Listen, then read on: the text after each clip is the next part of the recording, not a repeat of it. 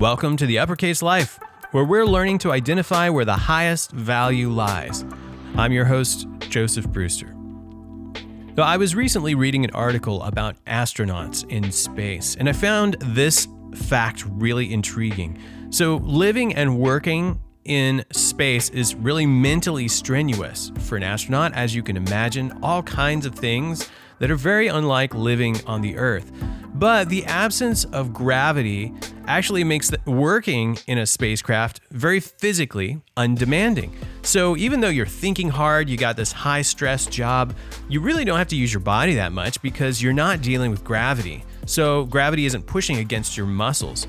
And they were saying that based on studies they've done with astronauts, if they don't regularly exercise in space, they lose muscle mass at a very high rate. So, the studies were showing that astronauts were experiencing up to 20% loss of muscle just over the course of like a 5 to 10 day space flight. So, uh, around a week, and they were losing 20% of muscle mass in their bodies because they just weren't experiencing that pressure of gravity and they weren't working out. So if you're listening to this, it's likely that you have a mentally demanding role. You know, maybe there are areas of your life that you would consider really important to you. You want to be able to use them later, like an astronaut would want to be able to return to Earth and be able to walk around without falling over and having, you know, proper muscle mass when they get back. But if you're going to do that, you're going to have to maintain it. And I was thinking as I was reading this, what is an area of my life that is atrophying, that I'm allowing to decrease in mass or in strength because I'm not using it or working it out? And you know, sometimes we build a skill and then we find seasons in our life where we're not using it and we still identify with that skill. We consider it vital to our, our self, our person, but we really don't invest any time into it.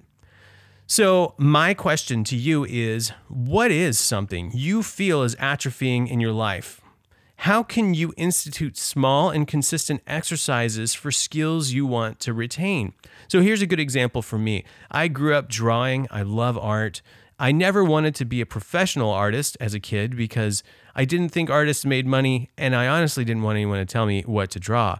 But as I got older, I was involved in leading organizations. I worked in nonprofits for 10 years.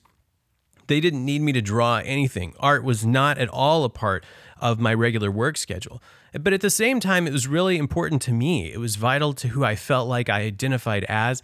And so I made an effort over those years to find ways to continue to keep those muscles, if you will, moving in myself. That art I continued to produce. So I would spend a little bit of time at night or during my breaks during the day drawing, sketching, writing, engaging in that creative side of me so that I could keep those muscles limber.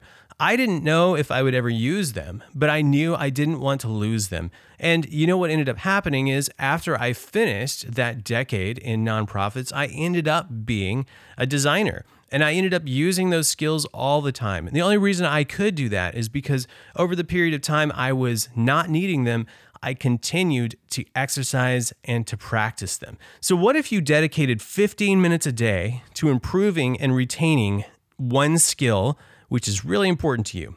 Just 15 minutes a day. I mean, I, I think you could probably do it with even less, but I'm gonna challenge you for 15 because I feel like 15 is good, a good number. But you could probably do five minutes a day and it's still better than nothing. But what is something that you could invest 15 minutes a day in to improve and retain so that you don't lose that because you're gonna want it in the future? You've probably heard the saying, the grass is always greener on the other side. And at a very young age, I remember hearing pushback on that and somebody saying, well, the grass is always greener where you water it.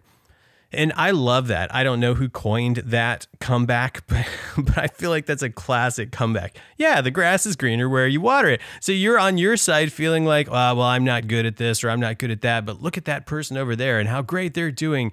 And I think, well, yeah, but that person's watering their grass that person's exercising their muscles. Of course, they have bigger muscles than you. You don't work out. Or, of course, they have greener grass than you. What is your muscle? Where is your lawn that you should be watering? Make sure you're taking care of that. Don't allow important things to atrophy just because you might be at a season in your life right now that doesn't necessarily require them. Just because no one's asking you to do it doesn't mean it's not something you really should do. 15 minutes a day. What could you do with 15 minutes a day?